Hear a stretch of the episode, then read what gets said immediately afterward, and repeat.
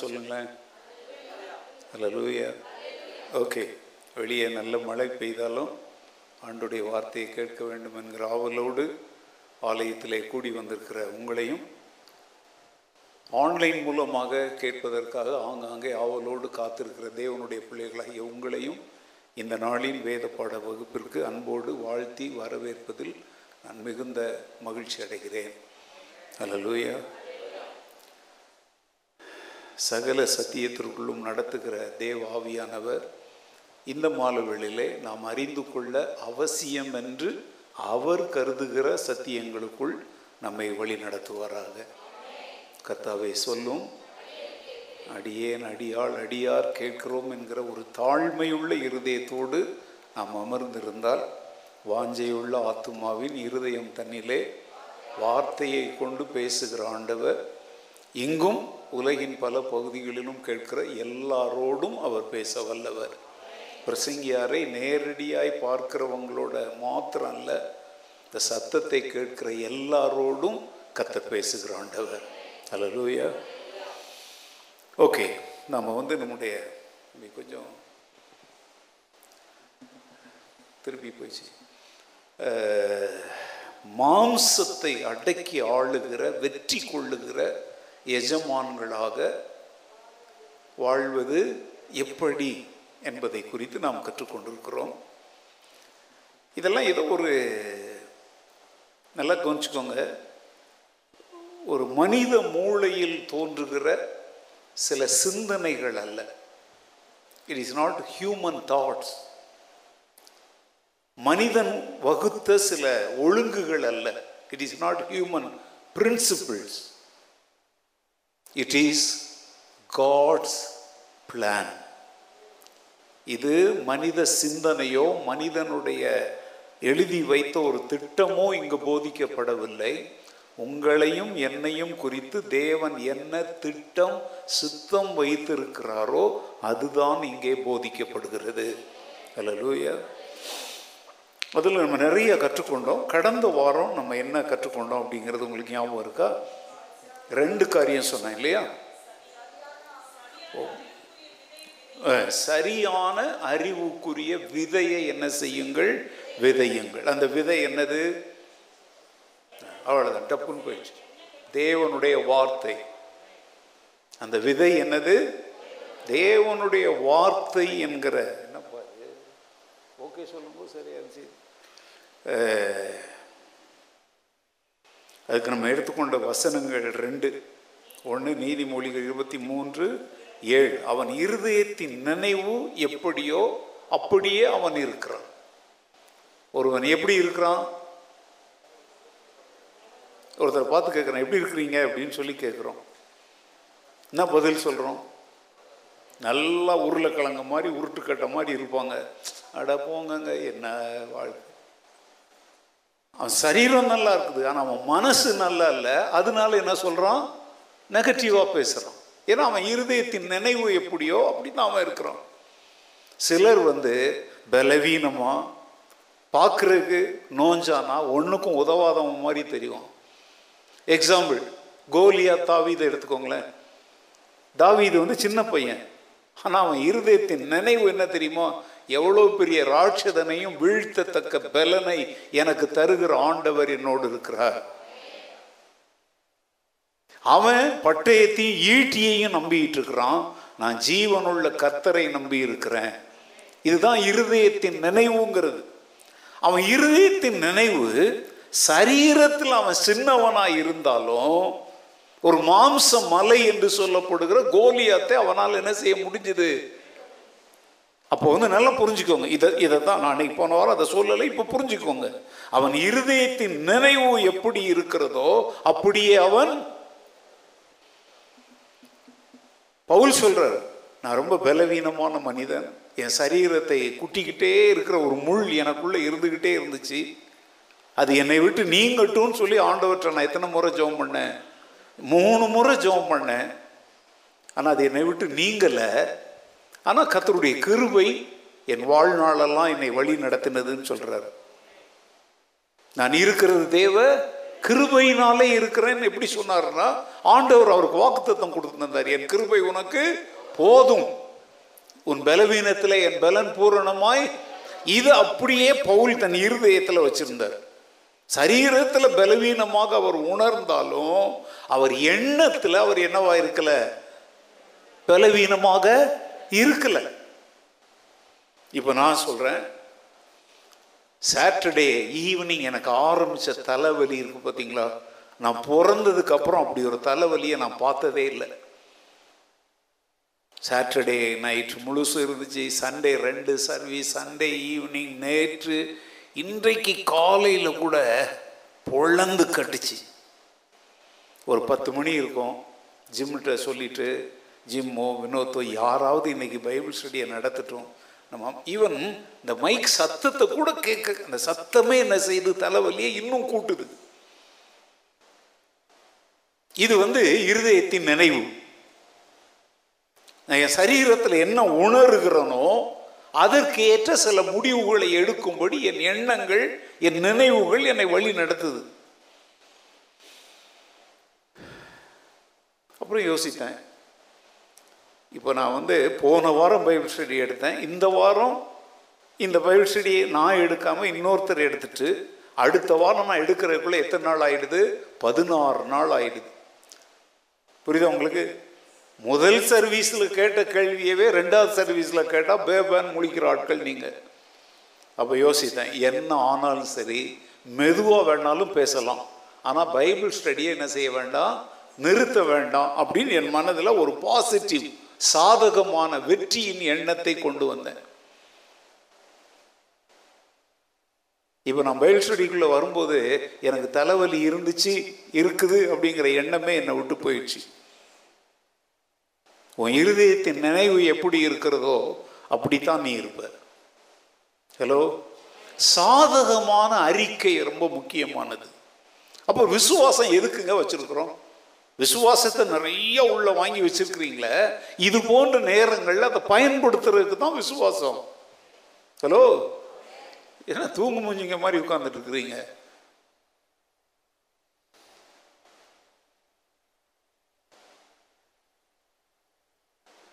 பவுல் சொல்லுகிறார் என்னை பலப்படுத்துகிற கிறிஸ்துவினாலே. அங்க அவருடைய சொந்த பலத்தில் செய்யறேன்னு சொல்லலை. என்னை பலப்படுத்துகிற இப்போ நான் சொல்கிறேங்க இன்றைக்கி இந்த பைபிள் ஸ்டடி நான் வந்து நிற்கிறேன் சரீரத்தின் பலத்தினால நான் வந்து நிற்கல என்னை பலப்படுத்துகிற கிறிஸ்து இன்றைக்கு பைபிள் ஸ்டடியை நடத்த பலன் தருவார்னு நம்பி நான் வந்து நிற்கிறேன் என் இருதயத்தின் நினைவு எப்படி இருக்கிறதோ அப்படியே நான் இங்கே வந்து நிற்கிறேன் அல்ல லூயா இதுதான் என் மாம்சத்தின் மேல் நான் சொல்லிட்டா கொடிய பிச்சு எடுக்கிற பயங்கரமான தலைவலி. டாக்டர்கிட்ட கூட போகலாம் அவ்வளோ லேஸ்லாம் எனக்கு எண்ணமே வராது. எனக்கு டாக்டருங்கிற பேரே அவ்வளோ லேசில் ஞாபகத்துக்கு வராது. ஆனால் நேற்றையிலேருந்து நான் யோசித்தேன். ஏன்னா மல்டிபிள் பிரச்சனை எனக்குள்ளே இருந்துக்கிட்டே இருக்குது. பேசாம டாக்டர்கிட்ட போயிடலாமா இப்போ என்ன சொல்கிறேன்னா என் மனசின் எண்ணங்கள் ரெண்டு பக்கம் போகுது. ஒன்று மாம்சீகமாக உட்காந்துடலாம் உடன் ஊழியக்காரங்களை என்ன செய்ய சொல்லலாம் எடுக்க சொல்லலாம். பண்ணு வான்னு வான ஒன்று இடிஞ்சு போயிடாது இப்போ என்னை விட நல்லா தான் அவங்க பயிற்சி எடுப்பாங்க. ஆனால் என்னுடைய ஊழியத்தை நான் நிறைவேற்றாமல் போகிறேன் ஒரு பக்கம் டாக்டர் மருந்து ரெஸ்ட்டு உட்காந்துடலாம் மறுபக்கம் இல்லை. என் கடமையை எப்படி ஆகிலும் என்ன செய்யணும்? செய்யணும். இப்போ என் மாம்சம் ரெண்டு விதமான. ஒன்று என் மாம்சம் என்னை வழி நடத்துது. உட்கார்ந்துக்கோ. மருந்து போட்டுட்டு ரெஸ்ட் எடுத்துரு. ஆனா என் ஆவி சொல்லுது இல்லை. உன் பலவீனத்திலே என் பலன் பூரணமாய் விழும். இந்த ரெண்டுல நீங்க எதை ஏற்றுக்கொள்றீங்களோ அந்த நபரா தான் நீங்க மாறுவீங்க. தெரியல இன்னும் நான் பேசுறது உங்களுக்கு புரியலன்னு நான் நினைக்கிறேன். சவுல் ராஜா சொல்கிறான் தாவீது கிட்ட பார்த்து நீ சின்ன பையன். அவன் தன்னுடைய சிறு வயது முதல் யுத்த வீரன்.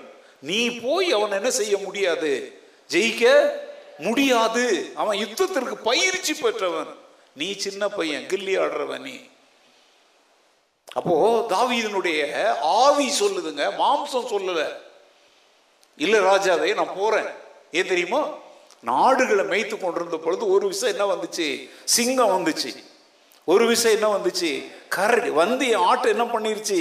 பிடிச்சிருச்சு. ஆனால் அந்த சிங்கத்தின் வாய்க்கும் கரடியின் கைக்கும் என் ஆடுகளை தப்புவிக்க கத்தர் என்ன செய்தார்? இந்த பெலு விருத்த சேதனம் இல்லாத பெலிஸ்தியனும் அந்த மிருகங்களில் ஒன்றை போல் இருப்பான். இது வந்து மாம்சம் பேசுதா ஆவி பேசுதா? சொல்லுங்க. இப்ப சொல்லுங்க. மாம்சத்திற்கு மேல நீங்க ஆவிய வச்சா நீங்க ஜெயம் பெறுவீங்க. இப்போ சவுல் வந்து ஆவிய கீழே வச்சுட்டு மாம்சத்தை மேல பேசுறான். அவனை பாரு அவன் எவ்வளவு உயரமா இருக்கிறான். அவன் திறமையை பாரு அவன் டேலண்ட்டை பாரு அவன் பயிற்சியை பாரு. அவன் எல்லாத்தையும் மாம்சத்தின்படி பார்த்ததுனால தான் அவன் இதுவரைக்கும் யுத்தமே செய்யாம நின்றுகிட்டு இருக்கிறான். நீ கிறிஸ்தவ வாழ்க்கையில ஒன்று நீ சவுலா இருக்கணும் அல்லது தாவிதா இருக்கணும். ரெண்டுமா இருக்க முடியாது. ஆனா தேவனுடைய திட்டம் என்ன தெரியுமா?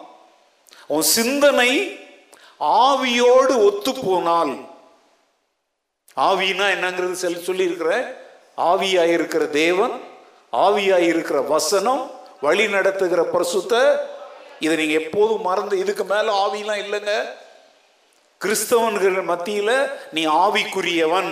ஆவியினால் நடத்தப்படணும் அப்படின்னு சொல்லும் பொழுது உங்க மனசுல வர வேண்டிய மூன்றே மூன்று காரியங்கள் என்னது? தேவன் ஆவியாய் இருக்கிறார் அவருடைய வசனங்கள் ஆவியாய் இருக்கிறது பரிசுத்த ஆவியானவர் நம்மை வழி நடத்த நம்மோடு நமக்குள் இருக்கிறார். இதுதான் ஆவின்னு அர்த்தம். இதை தவிர வெளியில வேற யாராவது ஆவின்னு பேசுனாங்கன்னா அந்த ஆவிக்கும் நம்ம கையில் இருக்கிற பைபிளுக்கும் என்ன இல்லை? சம்பந்தம் இல்லை. ஒரு ஆமைன்னு சொல்லுங்க.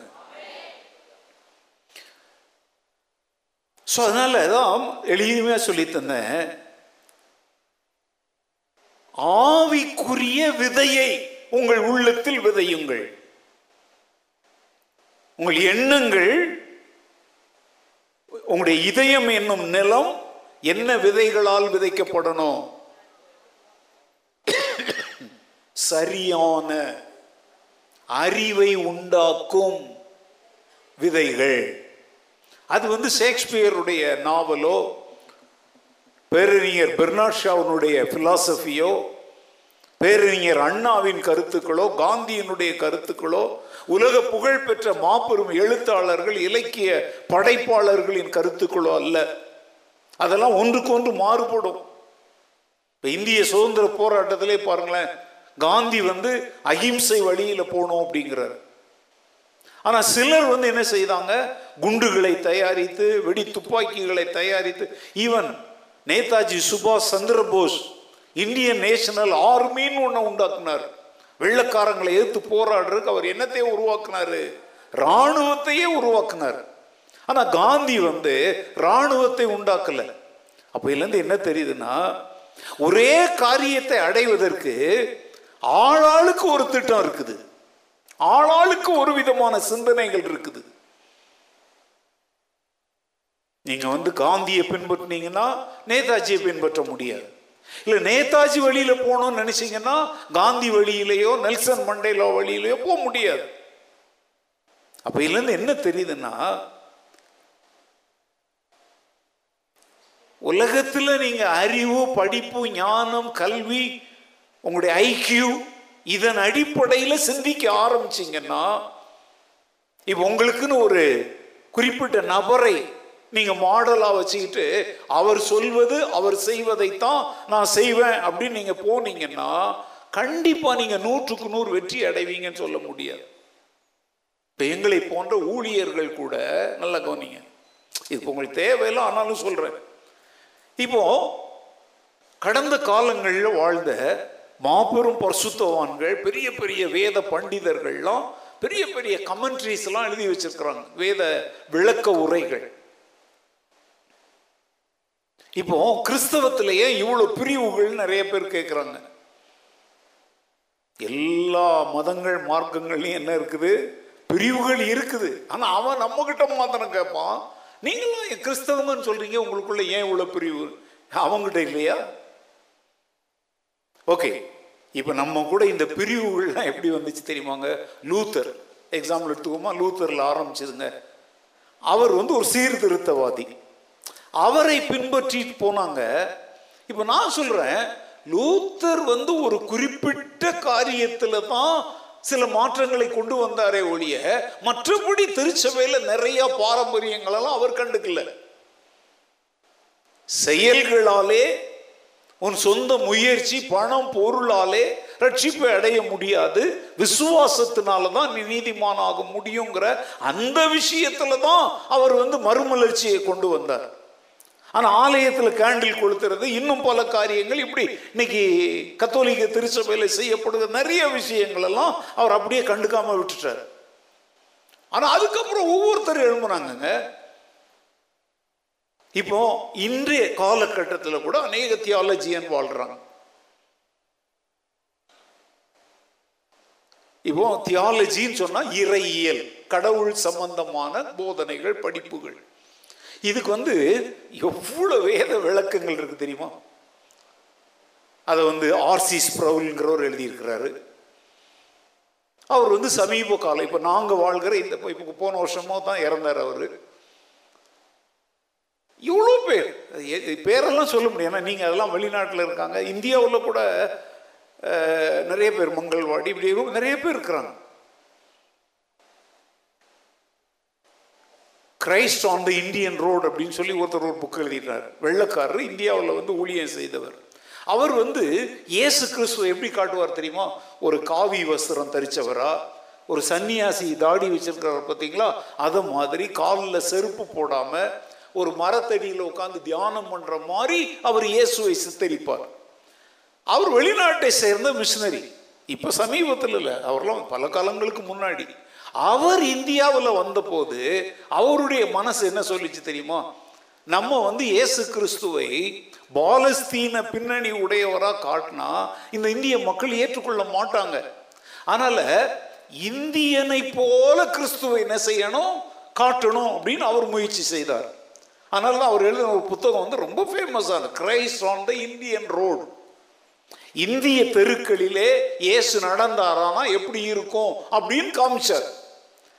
அதுக்கு என்ன செய்தார்னா ஆசிரமங்களை அமைத்தார். குரு சீசன் மெத்தட் ஸோ இது ஒரு தியாலஜி இன்னைக்கு கூட அது மாதிரி நிறைய பேர் பெங்களூரில் கூட நீங்கள் எண்ணூர் கிராஸில் போனீங்கன்னா நவஜீவ ஆசிரமம்னு ஒன்று இருக்கும். அந்த John Thanickal doctor John Thanickal. அவர் வந்து இந்த ஆசிரமம் மெத்தடில் தான் அவர் ஆரம்பிச்சார். இது ஒரு விதமான தியாலஜி எல்லாமே சரியாயிடுமா? இப்போ பேரை சொல்ல விரும்பல புகழ் பெற்ற ஒரு அண்ணன் நல்ல பிரசங்கியாக இருக்கிறாரு. அவர் என்ன சொல்கிறார் தெரியுமா? கிறிஸ்மஸ் நேரத்தில் நீ எதுக்கு வெளிநாடு மாதிரி அதை கொண்டாந்து கட்டுற? நீ மா இலையை கட்டு. நீ கேண்டில் கொளுத்தாம அகல் விளக்கு ஏற்றி வை அப்படின்லாம் சொல்கிறார் அப்போ இந்தியர்கள் அதை பார்க்கும்போது இதை ஒரு வெளிநாட்டு பண்டிகை மாதிரி பார்க்காம இந்திய பண்டிகை மாதிரி பார்ப்பாங்க அப்படின்னு அவர் ஒருத்தர் சொல்றாரு. இன்றைக்கு வாழ்ந்து கொண்டிருக்க நல்ல பரிசுத்தமா நல்ல வேத பண்டித நான்லாம் ரொம்ப உயிருக்கு உயிராய் நேசிக்கிற ஒரு தெய்வ மனிதன்.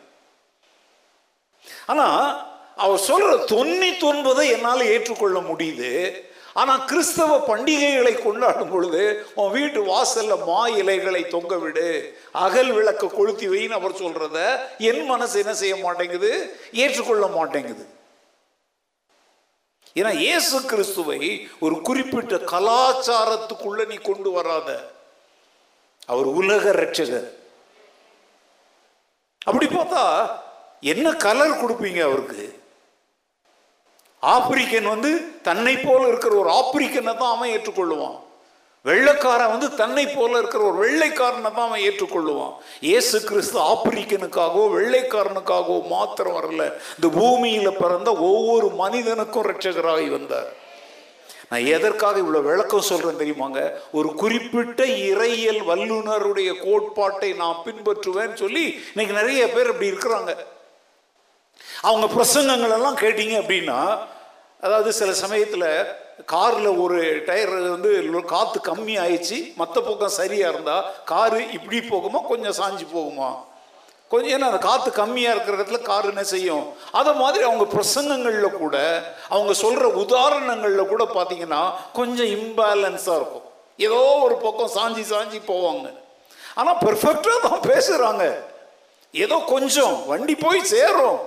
ஆனால் அது கொஞ்சம் சிரமமாக போகும். நான் எதற்கு இவ்வளோ பெரிய விளக்கம் சொல்கிறேங்கிறத திரும்பவும் நல்லா கவனிங்க. மனிதன் எழுதி வைத்த தத்துவங்களை குறிப்பிட்ட நபரை குருவாக ஏற்றுக்கொண்டு நம்முடைய சிந்தனைகளை நம்ம வைத்தோம்னா அது இடத்துக்கு இடம் சூழ்நிலைக்கு சூழ்நிலை இது என்ன செய்யும்? எக்ஸாம்பிள் ஒன்று சொல்லட்டும் ஆபத்துக்கு பாவம் இல்லை. களவையும் கற்று அது எப்படி கத்ததுக்கு அப்புறம் மறக்க முடியுமா? தொட்டில் பழக்கம். இப்போ இந்த மாதிரி சிலர் சொல்றாங்களே இதை நீங்க ஏற்றுக்கொண்டீங்கன்னு வச்சுக்கோங்க உங்க எத்திக்ஸ் உங்களுடைய நடைமுறை வாழ்க்கையின் ஒழுக்கங்களும் அதை சார்ந்தே போயிடும். ரோமர்ல பவுல் கேட்கிறாரு இப்போ நீங்கள் நிறைய பேர் பார்த்தீங்கன்னா மேடைகளில் வந்து ஒண்ணுமே நடந்திருக்காது. வீடியோ பிடிக்கிறாங்க அந்த ஊழியக்கார் பக்கத்தில் வரணுங்கிறதுக்காக ஐயா ஜெபம் பண்ணும்போது எனக்கு அப்படி ஆச்சு. என் கால் நல்லா ஆயிடுச்சு அப்படின்னு சாட்சி சொல்லுவாங்க. சரி போகும்போது பார்த்தா நுண்டிக்கிட்டே போவாங்க. பவுல் என்ன சொல்கிறார் தெரியுமா? இப்போ இவங்க இப்படி சொல்லும் போது எல்லாரும் உடனே சொல்லுவாங்க அல்லையான்னு சொல்லி கத்துவாங்க சத்தம் போடுவாங்க. இவங்க பொய் சொல்கிறாங்க அங்கே தேவனுடைய நாமம் என்ன அடையுது? மயிமை அடையுது. அதனால தான் அல்லேலுயா ஆமைன்னு சொல்கிறாங்க மக்கள். ஆனால் உண்மை தேவனுக்கு தெரியும். பவுல் சொல்றாரு நான் பொய் சொல்லி தேவனுடைய நாமம் மகிமைப்பட்டால் என்னை ஏன் பொய்யன்னு நீங்க சொல்லணும்? ஆனா நான் அப்படி செய்ய மாட்டேன். நான் ஒரு பொய் சொல்லி நடக்காத ஒன்றை நடந்தது போல சொல்லி அல்லேலுயா ஸ்தோத்திரம் என்று ஆண்டவருக்கு நான் என்னத்தை கொண்டு வர மாட்டேன்? இப்போ அவருடைய தியாலஜி பாருங்க. நீங்கள் எல்லாம் நல்ல தூக்கத்தில் அப்படியே விழுந்து கீழே கீழே விழுந்துடாதீங்க பெருசாலும் பெரும்பாலும் பெண்கள் நிறைய பேர் அப்படி குஞ்சு குஞ்சு விழுறீங்க. வீட்டுக்கு போகணும் கொஞ்சம் உயிரோட போகணும் பத்திரமா இருங்க. கொரோனாவுக்கு தவிச்சு சர்ச்சில் வந்து தூங்கி விழுந்து செத்துறாதீங்க. இப்போ எனக்கு கூட நிறைய பேரை பிடிக்குங்க. ஒரு குறிப்பிட்ட உபதேசத்தில் அவங்க சொல்கிறத ஏற்றுக்குவேன் மீதியை விட்டுருவேன். இன்றைக்கு உலகத்தில் தியாலஜின்னு சொல்கிறாங்க இறையல்னு சொல்கிறாங்க எத்தனை இறையியல் இருக்குன்னு கூட நிறைய பேருக்கு தெரியாது. இப்போ பெண்டிகாசல் அப்படின்னு சொல்கிறாங்க உண்மையிலேயே பெண்டிகாசல் டாக்டரின்லாம் உங்களுக்கு உண்மையிலேயே தெரிஞ்சிருக்குதா? அப்படிங்கிறது எனக்கு தெரியல. கத்தோலிக்க உபதேசம் இருக்கு. உண்மை நீ கத்தோலிக்க உபதேசத்தில் நீங்கள் கத்தோலிக் தியாலஜி படிச்சிருக்கீங்களா? யார் படிச்சிருக்கோம் பைபிளே படிக்கிறது இல்லை நீங்கள் அவங்களும் சிஸ்டமேட்டிக் தியாலஜி வச்சுருக்காங்க. உங்களுக்கு ஒன்று தெரியுமாங்க? ரட்சிப்பை பற்றி கத்தோலிக்க தியாலஜி கூட சரியாக தான் சொல்லி தராங்க. கிறிஸ்து ஒருவராலே அல்லாமல் வேறு ஒருவராலும் என்ன இல்லை? ரட்சிப்பு அவங்களுடைய தியாலஜி புக்கில் இருக்குது. ஆனால் ப்ராக்டிக்கல் என்ன சொல்கிறாங்க தெரியுமா? To the son through the மதர்னு சொல்கிறாங்க இயேசுதான் வழி. ஆனா இயேசு கிட்ட போறதுக்கு தான் வழின்றாங்க இடை செருகல் கொஞ்சம். புரியலையா? ஏங்க இயேசுதான் வழி அப்படின்றதுக்கு அப்புறம் அவர்கிட்ட வர்றதுக்கு ஒரு வழியா? இப்போ அங்க வந்து என்ன செய்யறாங்க எழுத்துல வச்சிருக்கிற தியாலஜி சரியா தான் இருக்குது. ஆனா நடைமுறையில் அவங்க தியாலஜி வந்து என்ன ஆகுது? தியாலஜின்ற வார்த்தை திரும்ப புரிஞ்சுக்கோங்க. கடவுள் பற்றிய கோட்பாடுகள் கடவுள் நம்பிக்கை கடவுள் பற்றிய போதனைகள்னு அர்த்தம். படிப்பு. தியாலஜின்னு என்ன தெரியுமாங்க தியோஸ் லோகோஸ் அப்படிங்கிற ரெண்டு வார்த்தையை சேர்த்து தான் தியாலஜின்னு சொல்றோம். தியோஸ் அப்படின்னா காட் லோகோஸ்னா வார்த்தை வேர்ல்ட் அதாவது கடவுளை பற்றிய படிப்பு வார்த்தைகள் போதனை. இதுதான் தியாலஜி இனிமேல் யாராவது கேட்டாங்கன்னா ஈஸியாக சொல்லுங்க. தியோஸ்னா காட் லோகோஸ்னா வேர்ல்ட் தேவனை பற்றிய வார்த்தைகள் படிப்புகள் போதனைகளுக்கு பேர் தான் என்னது? தியாலஜி இங் தமிழில் அதை என்ன சொல்றோம்? இறையியல். ஓகே இப்போ நான் வந்து என்ன செய்வேன்னா என்னுடைய தியாலஜி வந்து ஒரு பர்டிகுலர் மேன் அல்லது ஒரு பர்டிகுலர் வேத பண்டிதனர் சொன்னதில் ஒன்றை எடுத்திருப்பேன். வேற ஒரு இடத்துல அவர் தவறு செய்வார். இப்போ கால்வினிசம் அப்படின்னு ஒன்று இருக்குது அதான் உலகத்தில் ஃபேமஸாக இருக்கிற ஒன்று. அவர் என்ன சொல்றார் தெரியுமா? ரட்சிப்பு கத்தருடையது சுவிசேஷம் சொல்லு. ஆனால் நீ சொன்னாலும் சரி சொல்லாவிட்டாலும் சரி ஒரு மனிதனை ஆண்டவர் முன் குறித்திருக்கிறார் யார் நித்திய வாழ்வுக்கு வரணும்னு ஆண்டவர் முன் குறிச்சிருக்கிறாரோ அவன் எப்படியாவது எங்கேயாவது என்ன செஞ்சிருவான்? ரட்சிக்கப்பட்டுருவான். என்னது ஆமேனா? இதான் விடிய விடிய ராமாயணம் கேட்டுட்டு விடிஞ்ச உடனே சீதைக்கு ராம யாருன்னா சித்தப்பான்னு சொன்னான் அந்த மாதிரி ஏங்க ரட்சிப்பு கத்தருடையது நீ ஒண்ணுமே செய்ய வேண்டாம் அப்படின்னா அப்புறம் எதுக்கு மிஸ்னரி பண்ணி அப்புறம் எதுக்கு சுவிசேஷ ஊழியம்? இதான் புரியுதா உங்களுக்கு? நம்ம சர்ச்சிலே இப்போ ஒருத்தர் ஆமேன்னு சொல்கிறாங்கன்னா சார்ல்ஸ் கிரவுண்டில் அப்போ எப்படி ஆமேன் போடுவீங்க நீங்கள் சொல்லுங்கள் டிவியில் கண்ட கண்டதெல்லாம் கேட்குறீங்களே ஜெபிக்கலாம் வாங்கன்னு கூப்பிடுறாங்களே. அப்போ அவங்களுக்கும் இதை மாதிரி தானே ஆமேன் போட்டுக்கிட்டு இருப்பீங்க? நல்லா கவனிங்க கண்ணில் ஒரு தூசி விழுந்தால் உன் கண் உயிர் உள்ளதாக இருந்தால் அதை சகிக்க முடியாது. அதை வெளியே எடுக்கிற வரைக்கும் உன்னால் இருக்க முடியாது. அதே மாதிரி தான் மணிக்கணக்காக ஒருத்தர் உபதேசம் பேசலாம். அதில் சின்ன ஒரு துர் உபதேசம் வந்தால் இருதயத்தில் ஒரு பாரம் வந்து உட்கார்ந்துக்கும். நான் அனுபவத்தை சொல்கிறேன் யார் பிரசங்கம் பண்ணாலும் சரி அவங்க ஒரு கருத்தை வலியுறுத்தும் பொழுது நான் உட்காந்து கேட்டுக்கிட்டு இருந்தேன் இல்லை புஸ்தகத்தில் படிக்கிறேன் இல்லை டிவியில் பார்க்குறேன் ஆன்லைனில் பார்க்குறேன்னா ஒரு பத்து நிமிஷம் பேசிட்டே வர்றார். பதினஞ்சாவது நிமிஷம் அவர் குறிப்பிடுகிற ஒரு கருத்து வேதத்திலிருந்து அப்படியே கொஞ்சம் வழி விலகி போச்சு அப்படின்னா இருதயத்தில் என்ன வரும்? ஒரு வலி வரும். எங்கே இவர் தவறு செய்கிறாரே. நம்ம இதுவரைக்கும் கற்றுக்கொண்ட வேத வசனத்திலிருந்து நம்மளை வேற பக்கம் என்ன செய்கிறாரு திருப்புறாரே. ஏன்னா அது சரியான அறிவுக்குரிய எண்ணம் அல்ல. நான் ரொம்ப பிரயாசம் எடுத்து நான் சொல்ற குறிப்பை விவரிக்க முயற்சிட்டு இருக்கிறேன். உங்களுக்கு மாத்திரம் இல்லை உலகமெங்க இதை பார்த்து கொண்டிருக்கிறவங்களும் புரியணுங்கிறதுக்காக இவ்வளவு டைம் எடுத்து இதை சொல்றேன். ஏன்னா நான் இது ஏற்கனவே பேசின உபதேசம் தான் சரியான அறிவுக்குரிய விதைகளை தான் விதைக்கணும். எந்த பிரசங்கியார் என்ன சொன்னாலும் ஆமைன் அலேலியா போட்டுட்டு போற அப்படின்னா நீ செம்மறியாட்டு கூட்டம். ஒன்னு தண்ணியில குதிச்சதுன்னா இதுவும் தானாவே குதிக்கும். நான் சொல்றேங்க நூறு ஆடு குதிக்குது. தொண்ணூத்தி ஒன்பது ஆடு குதிக்குது. நான் நூறாவது ஆடு நான் குதிக்க மாட்டேன். ஏன்னா அந்த தண்ணீரினுடைய ஆழம் தெரியணும். அந்த பக்கம் நான் ஏன் போறேன்னு தெரியணும். மற்றவங்க குதிக்கிறாங்கிறதுக்காக நானும் குதிக்கணும்னு அவசியம் இல்லை. இதுல தான் எங்களை சிலர் வந்து கடினமான போதனை செய்கிறவங்கன்னு சொல்றாங்க. ஏன்னா ஒத்து போகாம போறோம் இல்லையா? வசனத்தோடு ஒத்து போகிற எதை வேணாலும் நம்முடைய இருதயத்தில் ஏற்றுக்கொள்ளலாம். ஒரு மனிதனுடைய மனதில் உருவாகுகிறதை நம்ம ஏற்றுக்கொள்ள முடியாது.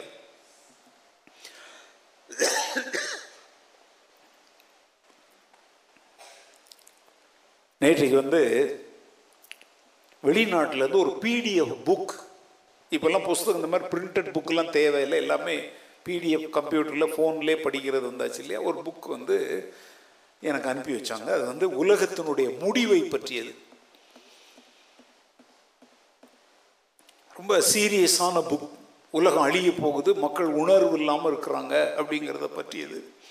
அதனால் என்ன பண்ணேன்? இன்னைக்கு காலையில் ரொம்ப இன்ட்ரெஸ்டிங்காக ஒரு ஐம்பது பக்கம் படிச்சிட்டேன். வேக வேகமாக கம்ப்யூட்டரில் படிக்கிறது. முதல் ரெண்டு பக்கம் ஓகே.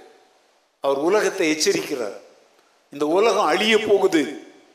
இந்த உலகத்தில் மனிதன் என்னதான் பெரிய பெரிய இராணுவங்களை உண்டாக்கி வச்சிருந்தாலும் மனித குலம் அழிவுக்கு என்ன செய்ய முடியாது? தப்ப முடியாது. அதெல்லாம் ரொம்ப கரெக்டாக தான் எழுதுறாரு. சாப்டர் ஒன்று முக உரையில் அப்படி எழுதியிருக்க சாப்டர் ஒன்றில் வந்துட்டு ஒரு ரெண்டு மூணு பேஜில் எழுதுறாரு. கடவுள் இந்த உலகத்தை எப்படி சிருஷ்டித்திருக்கிறார்? கடைசி காலத்தில் வானமும் பூமியும் வந்து என்ன செய்யும்? உருகி போயிடும். இதெல்லாம் எழுதிட்டே வர்றாரு. நல்லா படிச்சுட்டு ரொம்ப இன்ட்ரெஸ்டிங்காக இருந்துச்சு. ஒரு குறிப்பிட்ட இடத்துல வந்த உடனே அவர் என்ன சொல்கிறார் தெரியுமா? அப்படியே போகிறார் கடவுள் ஒரு நாள் அவரை வீனஸ் அப்படின்னு சொல்கிறோம் இல்லையா? வேற்று கிரகம். அதுக்கு கொண்டு போனாராம். இப்போ நீங்கள் சமீப நாட்களில் கேள்விப்பட்டீங்களான்னு எனக்கு தெரியாது. இவன் அமெரிக்கன் ராணுவ தலைமையகம் பேர் வந்து பெந்தகன். அவங்க கூட ஒரு சிடி வெளியிட்டாங்க. அது என்ன தெரியுமா? பறக்கும் தட்டு ஃப்ளையிங் சாசர் கேள்விப்பட்டிருக்கீங்களா? அப்பப்போ வானத்தில் ஏதோ ஒன்று வட்டமாக வருது திடீர்னு மறைஞ்சிடுது. அவங்க வந்து வேற்று கிரகத்தில் வாழ்கிறவங்க அப்படின்னு சொல்லி நான் சின்ன பையனாக இருந்த காலத்திலேருந்து இதை கேள்விப்பட்டுட்டு தான் இருக்கிறேன். நான் இதுவரைக்கும் பறக்கும் தட்டை பார்த்ததில்ல. ஆனால் வானத்தில் ஏதோ ஒரு வித்தியாசமான ஒன்றை பலர் பார்த்துருக்குறாங்க ஃபோட்டோ எடுத்திருக்கிறாங்க. அமெரிக்காவில் இதை நூற்றுக்கு நூறு நம்பவும் செய்கிறாங்க வேற்று கிரகத்தில் மக்கள் வாழ்கிறாங்க அவங்க நம்மோடு யுத்தம் செய்ய விரும்புகிறாங்க சீக்கிரட்டாக நம்மளை பற்றிய தகவல் ஏங்க சொல்கிறவங்க யாரு? அமெரிக்க ராணுவ தலைமையகம் சொல்லுது. முட்டாள் சொல்லலை. இவர் சொல்றாரு ஒரு நாள் ஆண்டவர் என்னை வீனஸ் கிரகத்திற்கு கொண்டு சென்றார்.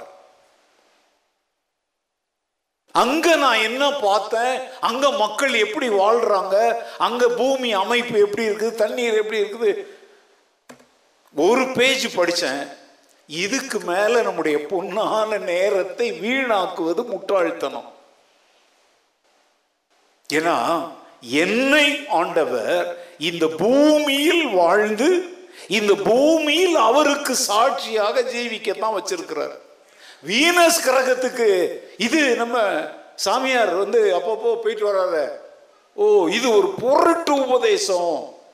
இது ஒரு ஒரு மனிதன் கண்ட கனவு. அல்லது அவனுடைய சொந்த எண்ணங்களிலே தோன்றிய ஒன்றை அருமையான புத்தகமாக எழுதியிருக்கிறார். வார்த்தைகள்லாம் சூப்பராக இருக்குங்க. அவ்வளோதான் அதோட மூடி வச்சிட்டேன். இனி சாவர வரைக்கும் அதை திறக்கவே மாட்டேன். ஏன்னா ஒரு பானை சோற்றுல வெந்துருச்சா அப்படின்னு நீங்கள்லாம் குக்கரில் செய்கிறவங்களுக்கு அது தெரியாது. பாத்திரத்தில் செய்கிறாங்க பார்த்தீங்களா அவங்க என்ன செய்வாங்க? அப்படியே கரணியில் கொஞ்சம் எடுத்து ஒன்று என்ன செஞ்சுவாங்க?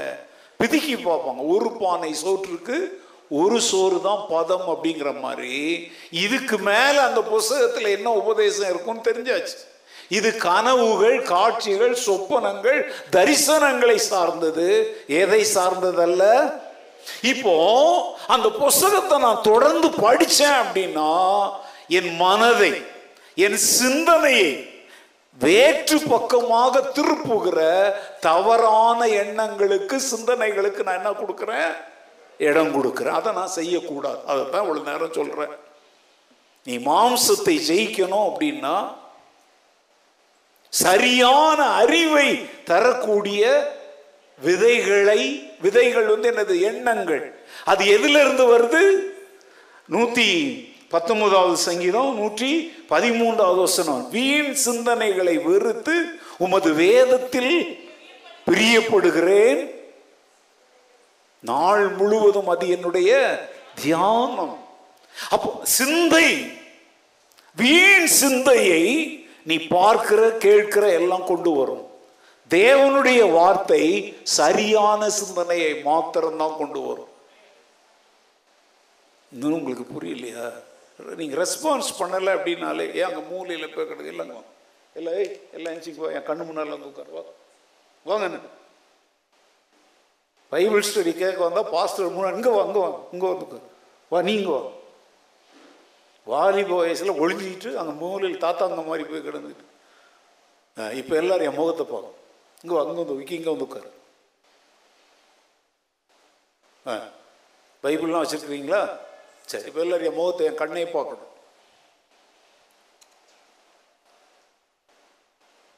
சரியான விதை எது மாத்திரம்தான்? இன்னைக்கு காலையில் தினத்தந்தியில் நீ படிச்சு அது இல்லை. அவன் இந்த பேப்பரை நிரப்பி மக்கள் வாங்கணும் அப்படிங்கிறதுக்காக என்னென்ன தகவல் கிடைச்சதோ அதெல்லாம் பிரிண்ட் பண்ணி அனுப்பிடுவான். ஆனா நீ சாயங்காலம் அந்த நியூஸுடைய முழு செய்தியை பார்த்தனா அது வேற மாதிரி இருக்கும். ஆனா தேவனுடைய வார்த்தை வானமும் பூமியும் ஒளிந்தால் அது ஒரு காலம் என்ன செய்யாது? ஒளியாதுன்னா மாறாதுன்னு அர்த்தம். சொன்னா சொன்னதுதான். வீண் சிந்தனைகள். விடிய விடிய. சேனல்லே கிடக்கிற தெரியுமோ? அது வந்து உன் உள்ளத்துல வீண் சிந்தனைகளை உருவாக்கும்.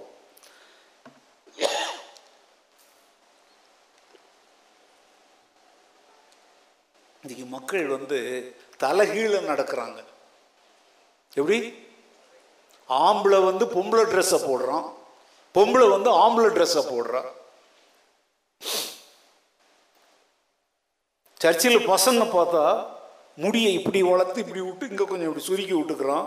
அன்னைக்கு நான் ஒரு பையனை பார்க்குறேன். இந்த பொம்பளை பசங்க இப்படி ஒரு கம்பி வைப்பாங்க. அந்த கம்பி பார்த்தீங்கன்னா இப்படி வளைஞ்சு வளைஞ்சு இருக்கும். அதை இதில் சொருகி விட்டுருக்குறோம் நான் பின்னால இருந்து தான் பார்த்தேன். இங்கே இல்லை. ஒரு இடத்துல என்ன அவன் முடி இப்படி திடீர்னு இப்படி இப்படி போகுது அப்படின்னு. அதுக்கப்புறம் நான் எந்திரிச்சு போய் முன்னால் பார்த்தா கம்பியை இங்கே வச்சிருக்கிறான். ஒரு காலத்தில் பொம்பளை பசங்க சின்ன பசங்களுக்கு என்ன செய்வாங்க? இந்த பொம்பளை இந்த காலத்தில் யார் பொம்பளை பசங்கள் நல்லா முடி இப்படி பண்ணி விட்டு அம்மா மறுனா வச்சு விடுவாங்க. பிளாஸ்டிக்கில் இந்த கம்பியில் ஒன்று வச்சு விடுவாங்க. இப்போ அதெல்லாம் ஸ்டைலே இல்லை இப்போ. இப்போ எல்லாம் அவுத்து போட்டுட்டு ஆடுறது தான் இப்போ ஸ்டைல். பச்சையாக சொல்கிறேன் ஏன் ஆராதனைங்கிற பேரில் கூட என்ன செய்கிறான் அரைகுறை ஆடையில் தானே ஆடுறோம் இன்னைக்கெல்லாம் தலையை சடை பின்னுறதோ பின் குத்தி ஒழுங்க வர்றதெல்லாம் காட்டானுங்க செய்கிறது அவுத்து போட்டுட்டு வந்தால் அவங்க தான் பரிசுத்தாவி பெற்றவங்க மாதிரி. அசுத்தாவி தாங்க இருக்கிற தலையை அவுத்து போட்டுட்டு ஆடும். இனிமேல் ஆராதனைக்கு வர்ற பொம்பளைங்க நீ தலையை அவுத்து போட்டுட்டு வர்றன்னா உனக்குள்ள வேற ஏதோ ஆவி இருக்குன்னு அர்த்தம்.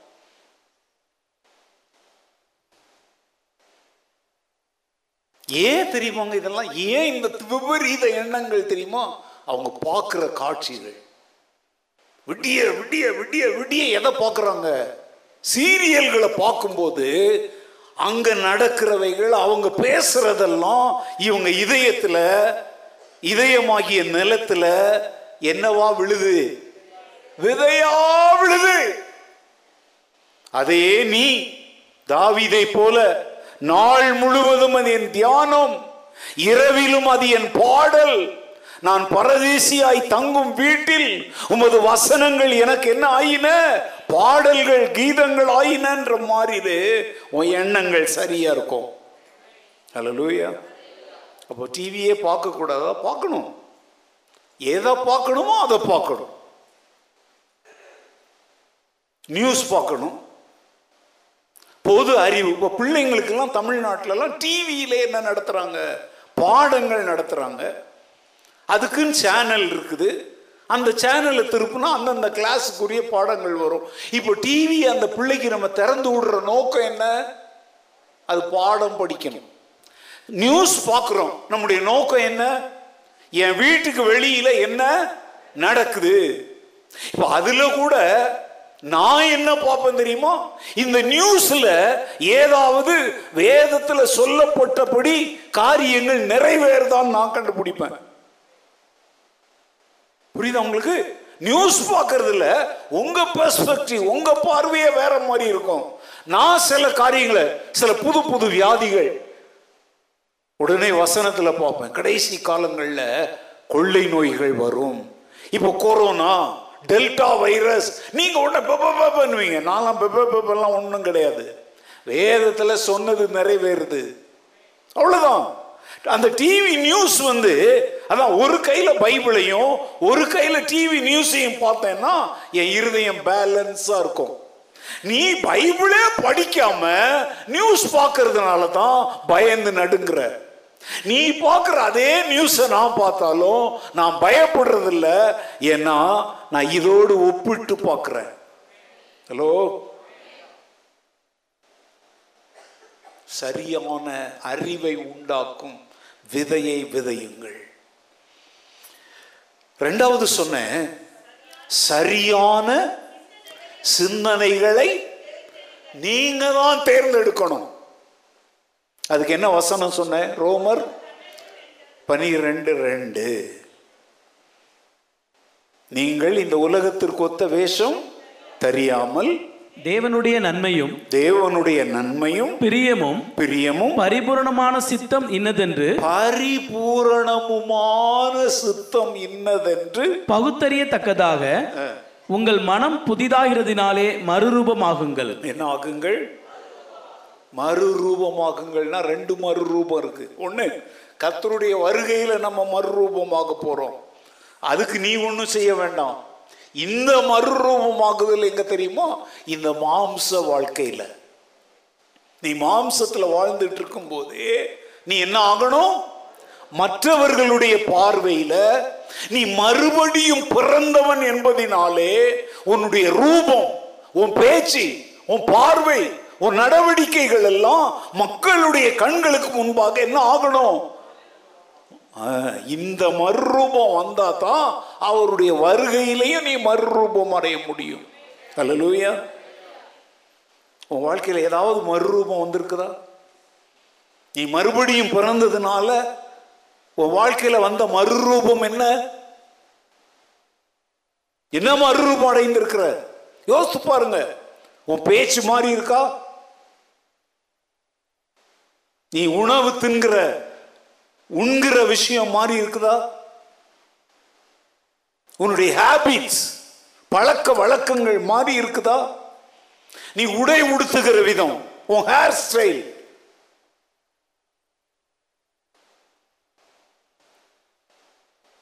இந்த வாரம் எந்த சர்வீஸும் சொல்ல விரும்பலை. ஏன்னா வேதனையாக இருக்கும் ஒருத்தருக்கு யாருக்காவது. நான் வந்து மேலே உட்காந்துருந்தேன் அந்த சர்ச்சில் உட்காந்தேன் அந்த சர்ச்சில் ரெண்டு தடவை உட்காந்தேன் தப்பாலாம் நினைக்காதீங்க. சிலர் இதுக்கும் குறை சொல்லுவாங்க. பாஸ்டர்னா ஏன் அங்கெல்லாம் பார்க்குறோம் எங்கெல்லாம் பார்க்குறாருன்னு எங்கே திறந்து கிடக்குதோ எல்லாத்தையும் கண்ணில் தான் பார்க்கணும். என்ன செய்யறது? நான் வந்து ரெண்டாவது சர்வீஸில் உள்ளே போகிறேன் நான் ரொம்ப பக்தி உள்ள உண்மையிலேயே ஒரு பரிசுத்தமான புள்ளன்னு நான் நினைக்கிற ஒரு பிள்ளை அந்த பின்னால வரிசையில் நின்றுக்கிட்டு இருக்கிறா யாருன்னு முதல்ல தெரில அங்கே வந்து ஜன்னல் வச்சு ட்ரெஸ் போடுறது. ஜன்னல் அப்படி கட்டி ஸ்க்ரீன்லாம் போட்டு கட்டி நான் யோசித்தேன் நம்ம சர்ச்சில் இப்படி ஒரு பிள்ளையா?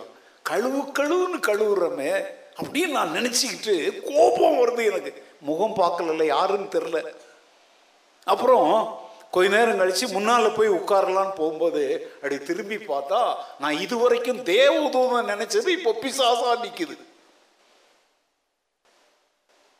என்ன மறுரூபம் அடைஞ்சிட்ட? இப்போ பாரு உன்னுடைய உடலை ஆனால் அது ரொம்ப பக்தி உள்ள பிள்ளை. அப்படியே நூற்றுக்கு நூறு தங்கம் அப்படின்னு நான் நினச்சிட்டு இருந்தேங்க. இந்த சண்டே மார்னிங் இதுவும் சாக்கடை தானா அப்படின்னு என் மனசு நினைச்சது. ஏன்னா பக்தி மாதிரி காட்டுற. ஆனால் உன் உடையில எந்த மாற்றமும் வரல. நல்ல கவனிங்க மறுரூபம்ன்றது இப்போ நான் பேசிக்கிட்டு இருக்கிற மறுரூபம் தாங்க முந்தி உன் அழகை எல்லாரும் பார்க்கணும் உன்னை ரசிக்கணும். நீ தான் உலகத்தினுடைய எல்லாருடைய கனவு கண்ணி. தூங்குனா எல்லாரும் உன்னதான் நினைப்பாங்கன்னு நினச்சிக்கிட்டு வாழ்ந்த. அது மறுபடியும் பிறக்கிறதுக்கு முன்னாடி. இப்போ மறுபடியும் பிறந்ததுக்கு அப்புறம் நான் என் நேசருடையவன். என் நேசர். என்னுடையவருங்கிற உபதேசத்துக்குள்ள வந்துட்டல்ல. அப்போ உன்னுடைய உள்ளான புறம்பான அனைத்தையும் ஏற்றுக்கொண்டு அங்கீகரித்து யார் மகிழணும் உன் நேச என் ஆத்தும நேச இந்த எண்ணம் உனக்குள்ள இருக்குதா? ஆம்பளைங்களுக்கு தான் பொம்பளைங்களுக்கு மாத்திரம் எல்லாருக்கும் தான் சொல்கிறேன் இந்த வாரம் சண்டே சர்வீஸில் மகன் ஜிம் சொன்னதை நீங்கள் கேட்டிங்களா? நான் மேலேருந்து கேட்டுக்கிட்டு இருந்தேன் நான் பவுடர் போடுறதில்ல. நான் க்ரீம் போட்டதில்ல. ஜிம் வந்து சொல்லிட்டு இருந்தேன் க்ரீம் போடுறது பவுடர் போடுறது. அவன் வயசில் வந்து அப்படி சொல்கிறது எனக்கு ரொம்ப ஆச்சரியமாக இருக்கு. இன்றைக்கு ஜிம்ம மாதிரி நிலைமையில் இருக்கிறவங்களா இருந்தால் கையிலேயே பிடிக்க முடியாது. இல்லையா?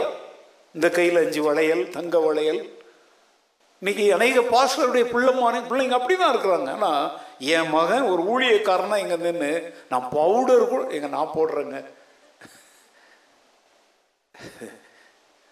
பவுடர் கூட நான் போடுறதில்ல க்ரீம் கூட நான் போடுறதில்லைன்னு சொன்ன போது இவன் என்ன காட்டானா இருக்கான்னு நான் நினைக்கல.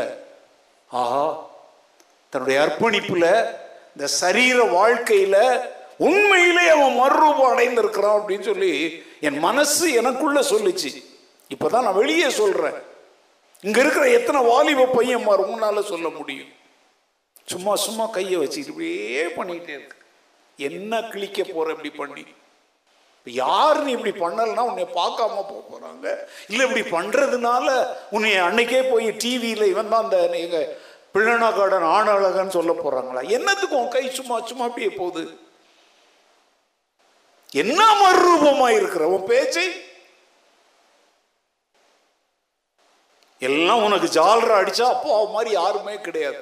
ஆனால் உன்னை கண்டிச்சா ஆமாம் இவருக்கு நாய் மாதிரி வேலை செஞ்சால் கூட நம்மளை குறை சொல்லிக்கிட்டே இருப்பார்.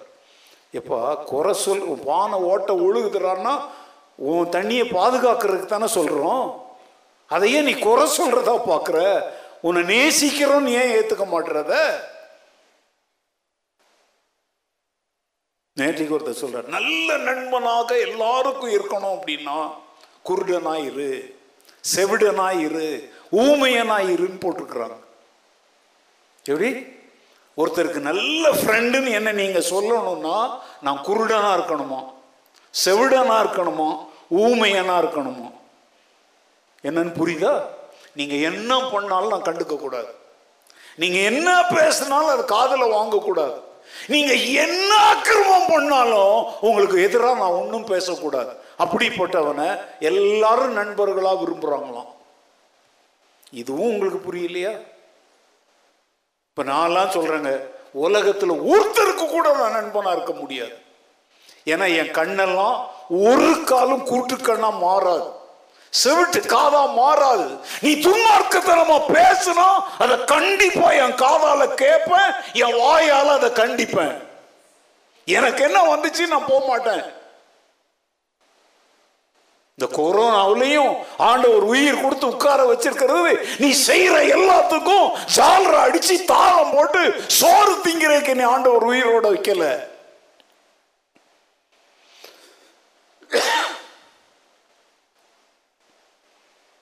என்னோடு நெருங்கி பழகுற பலர் கூட என் மேல கசப்புல தான் இருக்கிறாங்க. எனக்கு தெரியும்.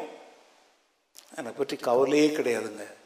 ஏன்னா நான் ஒருவருடைய தவறை சுட்டி காட்டும் போது அதே தவறை நான் செய்த போது என் மனசாட்சி என்னை எவ்வளவு வேதனைப்படுத்துச்சு. என் ஆவிக்குரிய வாழ்க்கையில நான் எவ்வளவு குறுகி போனேன். ஆண்டவரோடு உள்ள என்னுடைய உறவை அது எவ்வளவு பாதிச்சதுன்னு எனக்கு தெரியும். அந்த வேதனைய நீங்களும் அனுபவிச்சிட கூடாதுன்ற ஒரு ஆவிக்குரிய ஏக்கம் ஒரு வாஞ்சையில தாங்க உங்களை நான் கண்டிக்கிறேன். ஏன்னா பூமிக்குரிய சரீர வாழ்க்கையில மறுரூபம் அடைவது என்பது கடவுள் தர மாட்டாரு ஆத்தான் உருவாக்கிக்கணும். ஹலோ? அங்க பைபிள் என்ன போட்டிருக்கு உங்கள் மனம் புதிதாகிறதினாலே என்ன ஆகுங்கள்? நான் சொல்றேங்க நான் சாவுற வரைக்கும் என்னை ஒருத்தர் நண்பனாக இவர் உண்மையான அன்புள்ளவர்னு ஏற்றுக்கொள்ளனாலும் ஐ டோன்ட் பாதர் நீ செய்கிற அக்கிரமத்தை நான் பார்ப்பேன். நீ பேசுற அக்கிரமத்தை நான் கேட்பேன். என் வாய் சும்மா இருக்காது. உன்னை திருத்த அது முயற்சிக்கும். அது பேச வேண்டியதை பேசும். குறைக்க மாட்டாத ஊமை நாய் போல ஊழிய செய்ய நான் விரும்பல. அப்படி நிலைமை வந்தால் அங்கேயே என் உயிர் போயிடும். விழுந்து செத்துடுவேன். ஒரு நாய் எதுக்கு வளர்க்குறோம்? திருடம் வந்தா பாம்பு வந்தா குறைக்கும். என்னது எச்சரிப்பு கொடுக்குது? நான் எத்தனையோ முறை சொல்லியிருக்கிறேங்க. நான் ஒரு நாய் குறைக்கிற நாய் ஊம நாய் கிடையாது. ஊம நாய்னா என்ன தெரியுமோ? நீ கொடுக்கிற காணிக்கை நீ கொடுக்கிற பரிசு பொருள் நீ பாராட்டுகிற பாராட்டெல்லாம் ஏத்துக்கிட்டு ஐயோ இவங்களை எப்படி கஷ்டப்படுத்துறதுன்னு சொல்லி வாயை மூடிட்டு போனேன்னா நான் ஊம நாய் ஊம நாயாய் வாழ்றதை விட செத்து மடிவது நல்லது. ஹலோ புரியுதா என்ன பேசுறேன்னு? தயவு தாட்சணியம் எல்லாம் பார்க்க முடியாதுங்க. நீ கஷ்டப்பட்டு வியாதியில் கிடக்குமோ உனக்காக ஜெபிக்கிறேன் தெரியுமோ? அதில் தான் தயவு தாட்சணியத்தை காட்ட முடியும். நீ கஷ்டத்தில் இருக்கும்போது என்கிட்ட இருந்து ஒரு ரூபாய் ரெண்டு ரூபாய் உங்கள்கிட்ட நான் ஷேர் பண்றேன் தெரியுமோ? அதுல தயவு காட்டலாம். ஆனா சத்தியத்தின் விஷயத்துல தயவு தாட்சணியத்துக்கெல்லாம் இடம் இல்லைங்க.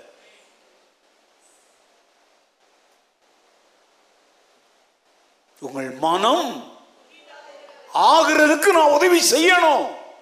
ஏன்னா மனம் புதிதாகலன்னா நீ உன் மாம்ச வாழ்க்கையில என்ன ஆக முடியாது? மறுரூபம் ஆக முடியாது. இந்த சாட்டர்டே ஒரு பையன் வந்து முடி வளர்த்துக்கிட்டு வந்திருந்தான். அவன் வந்து பசங்களுக்கு ஏதோ ஒரு காரணத்துக்காக ஸ்வீட் கொடுத்தான். எனக்கு தெரியல நான் ஆஃபீஸில் இருந்தேன் ஜிம்முக்கு கொண்டு போய் கொடுக்கும்போது என்னப்பா முடி வளர்த்ததுக்காக ஸ்வீட் கொடுக்குறியா? அப்படின்னு ஜிம் கேட்டிருக்கிறாங்க. அது எனக்கு தெரியல. நான் கொஞ்ச நேரம் கழிச்சு வந்தேன். அப்பா ஸ்வீட் எடுத்துக்கோங்க அப்படின்ன உடனே நான் அவன் தலையை பார்த்தேன்.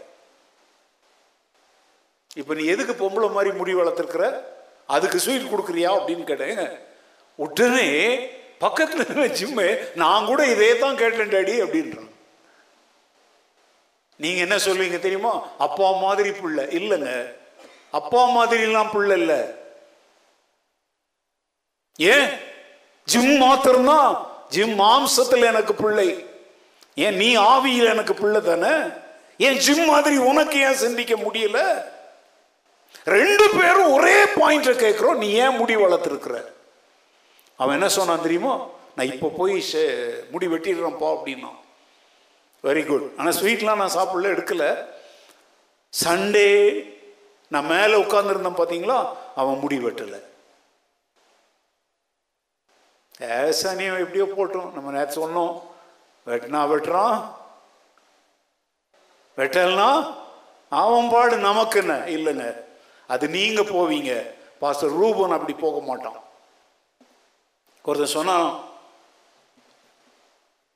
ஊதுற சங்க ஊதிட்டேன். பாப்பாத்தியம்மா மாட்டை கட்டுனா கட்டு கட்டல்னா போன்னு சொன்னான். அப்படிலாம் நான் போக மாட்டேன். கட்டலையோ கட்டலையோ? ஒரு பதில சொல்லு அப்படின்னு கேட்டுட்டு தான் போவேன். ஆராதனை முடிஞ்ச உடனே போனேன். நேற்று சாயங்காலம் நீ என்கிட்ட என்ன சொன்ன? இப்போ நான் வீட்டுக்கு போன உடனே என்ன வெட்டுறேன் முடி வெட்டுறேன்னு சொன்ன. ஆனால் நீ துணிகரமோ இப்போ ஞாயிற்றுக்கிழமை ஆராதனையிலையும் அதே வளர்த்த முடியோட வந்து உட்கார்ந்துருக்கிறியே உனக்கு பயம் கிடையாதா அப்படின்னு கேட்டேன். ஏங்க இப்படி நான் கேட்கும்போது அவன் என்னை நேசிப்பானா? சொல்லுங்க. என்னை வெறுப்பான். சத்தியத்தை சொன்னதுனாலே உங்களுக்கு நான் என்ன ஆனேனோ நான் சாவர வரைக்கும் சத்துரு தாங்க மனம் திரும்புறவங்களுக்கு நான் சத்துரு கிடையாது. ஏன்னா அவன் தோற்றம். இன்றைய சினிமா நடிகர்கள் அப்படிதான் முடிய வளர்த்துக்கிட்டு அலையிறாங்க. இவன் மறுரூபமானவன் எப்படி தெரிஞ்சுக்குமா அதனாலதான் பிரபல ஊழியர்கள் கூட அவங்க உடுத்துகிற உடை அவன் முடி வெட்ட பற்றி கூட நாங்க சொல்லும் பொழுது இவருக்கு என்ன? அவன் முடி வளர்த்த எங்க அப்படிலாம் இல்லப்பா. வசனம் சொல்லுது. உங்கள் மனம் புதிதாகிறதுனாலே உங்கள் சரீர வாழ்க்கையில் நீங்க என்ன ஆகுங்க? வசனம் சொல்லுது. அதை போதிக்கிறவனே அதை செய்யாத போது அதை சுட்டி காட்ட வேண்டியது என்னுடைய கடமை. செய்யறதும் செய்யாம போறதும் அவன் பாடு. மனம் புதிதாகணும். எண்ணம் புதுசா மாறலன்னா செயல் புதுசா என்ன செய்யாது? மாறாது. மாறவே மாறாது. இந்த மாம்ச சரீர வாழ்க்கையில உன்னை மாற்றிக்கொள்ள உனக்கு மனசு இல்லைன்னா அவருடைய மகிமையில உன்னை எப்படி சேர்த்துக்குவாரு? நீ எப்படி மறுரூபம் அடைவ? நீ எப்படி அவருடைய வருகையில் எடுத்துக்கொள்ளப்படுவ?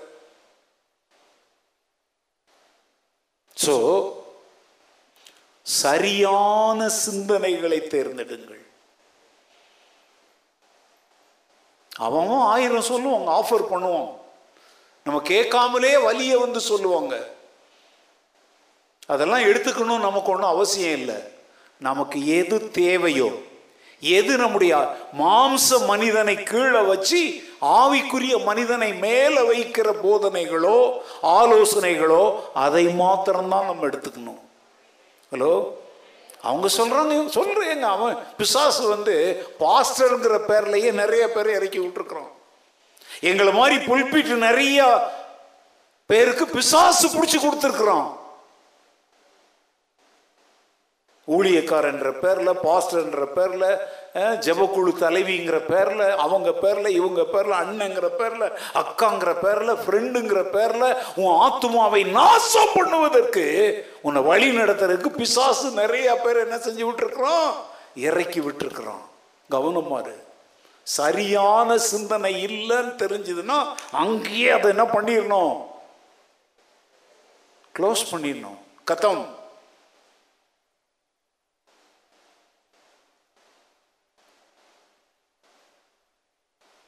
ஆயிரம் பேருக்கு ஃப்ரெண்டாக இருந்து நரகத்துக்கு போவதை பார்க்கலாம் ஆண்டவரே சொல்கிறார்ல நீ ரெண்டு கண்ணுடையவனாக இருந்து நரகத்துக்கு போவதை பார்க்கலாம் ஒரு இச்சையான ஒரு கண்ணை பிடுங்கி போடுறது உனக்கு நல்லதுன்னு சொல்கிறாரா இல்லையா? ஓகே மூன்றாவது காரியம். ரோமர் ஆறாவது அதிகாரம் பதினொன்று முதல் பதிமூன்று வரை உள்ள வசனங்கள் Romans chapter six verses from eleven to thirteen அப்படியே நீங்களும் உங்களை பாவத்திற்கு மறித்தவர்களாகவும் நம்முடைய கர்த்தராகிய இயேசு கிறிஸ்துவுக்குள் தேவனுக்கென்று பிழைத்திருக்கிறவர்களாகவும் எண்ணிக்கொள்ளுங்கள். ஆகையால் நீங்கள் சரீர இச்சைகளின்படி பாவத்திற்கு கீழ்ப்படியத்தக்கதாக சாவுக்கேதுவான உங்கள் சரீரத்தில் பாவம் ஆளாதிருப்பதாக நீங்கள் உங்கள் அவயங்களை அநீதியின் ஆயுதங்களாக பாவத்திற்கு ஒப்புக்கொடாமல் உங்களை மறித்தோரில் இருந்து பிழைத்திருக்கிறவர்களாக தேவனுக்கு ஒப்பு கொடுத்து உங்கள் அவயங்களை நீதிக்குரிய ஆயுதங்களாக தேவனுக்கு ஒப்பு கொடுங்கள் இந்த ஒப்பு கொடுங்கள் ஒப்பு கொடாமல்ங்கிற வார்த்தைகள் இந்த வசனங்கள்ல நிறைய தடவை வருது. எதுக்கு ஒப்பு கொடுக்க கூடாது? எதுக்கு ஒப்பு கொடுக்கணும் இந்த வசனத்தை ஒரு முறை வீட்டில் போய் என்ன செய்யுங்க? நிதானமா வசனங்களை வாசிக்கும் போது கமா புள்ளி கம்மாலாம் பார்த்து வாசிக்கணும். கடப்புடா கடப்புடான்னு வாசிக்க கூடாது. இந்த வசனத்தை ஒரு போதனையா சொல்றேன். சரீரத்தில் ஒப்பு கொடுத்தலோடு வாழுங்கள். சரீர வாழ்க்கைய எப்படி வேணாலும் வாழலாம் வாழாத இப்படித்தான் வாழ்வேன்னு ஒப்பு கொடுத்தலோடு வாழு. ஒரு அர்ப்பணிப்போடு வாழு. Have some commitment in your physical life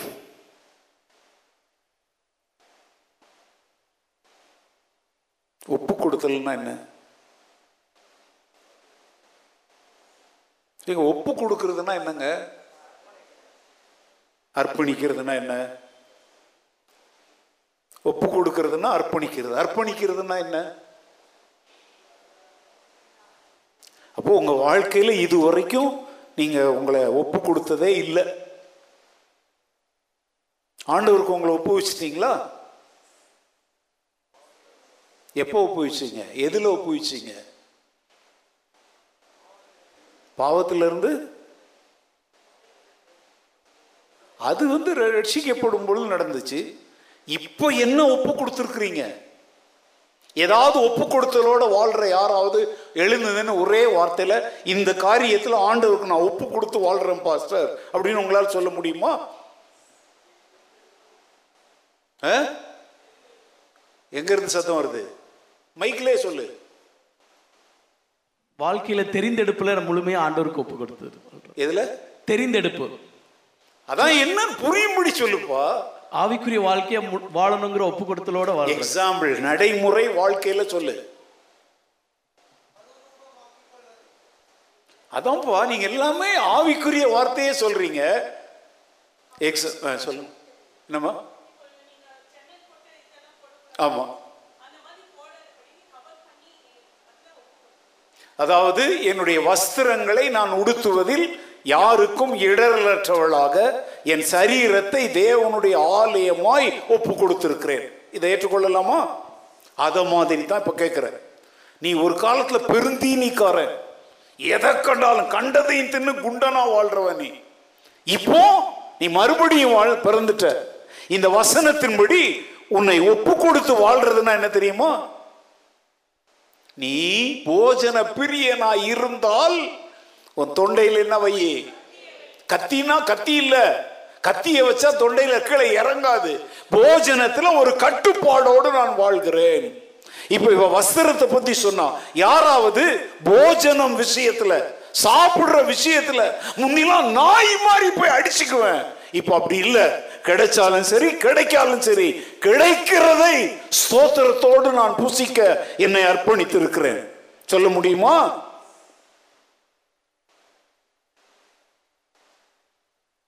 சொல்லுங்க. நான் வந்து ஸ்வீட் சாப்பிட்றது இல்லை அன்னைக்கு ஒரு தம்பி கார் வாங்கிட்டு வந்தான். அவன் என்ன பண்ணான்? லட்டு ஒரு பாக்கெட்டை கொடுத்தான். அங்கே இருந்தவங்களுக்கெல்லாம் கொடுத்துட்டு இன்னும் உள்ளே இருக்குது. அதனால் என்ன பண்ணேன் நான் வந்து அன்னைக்கு ஒரு லட்டு எடுத்து சாப்பிட்டுட்டேன். அதுக்கப்புறம் பார்த்தா மீதி இன்னும் இருக்குது. அது வந்து ஃப்ரிட்ஜுக்குள்ளே வச்சுட்டேன். ஆஃபீஸில் ஒரு குட்டி ஃப்ரிட்ஜ் இருக்குது வச்சுட்டேன். எனக்கு வந்து ஞாயிற்றுக்கிழமையில் என்னுடைய வயிறு பயங்கர அப்செட் அதனால ரொம்ப வலி கொடுமையான பிரச்சனையாக இருந்ததுனால போஜனத்தை சண்டேலேருந்து நான் குறைச்சிக்கிட்டே இருக்கிறேன். எங்கள் வீட்டில் யாரும் அதெல்லாம் அவங்களுக்கு தெரியும். எவ்வளோ வச்சாலும் தனக்கு தேவையானதை அவர் எடுப்பாருன்னு கணக்கெல்லாம் பார்க்க மாட்டாங்க. வச்சுட்டு போயிடுவாங்க. ஆனால் நான் எவ்வளோ சாப்பிட்டேன் அப்படிங்கிறது யாருக்குமே தெரியாது. என் வயிறு பிரச்சனை மகா கொடுமையாக இருந்ததுனால அளவோடு சாப்பிட்டுட்டு அது என் உடம்புக்கு பத்தலை. இன்னைக்கு காலையில் தான் ஆண்டுடைய கிருபையில் கொஞ்சம் வயிறு நல்லாச்சு. கொஞ்சம்.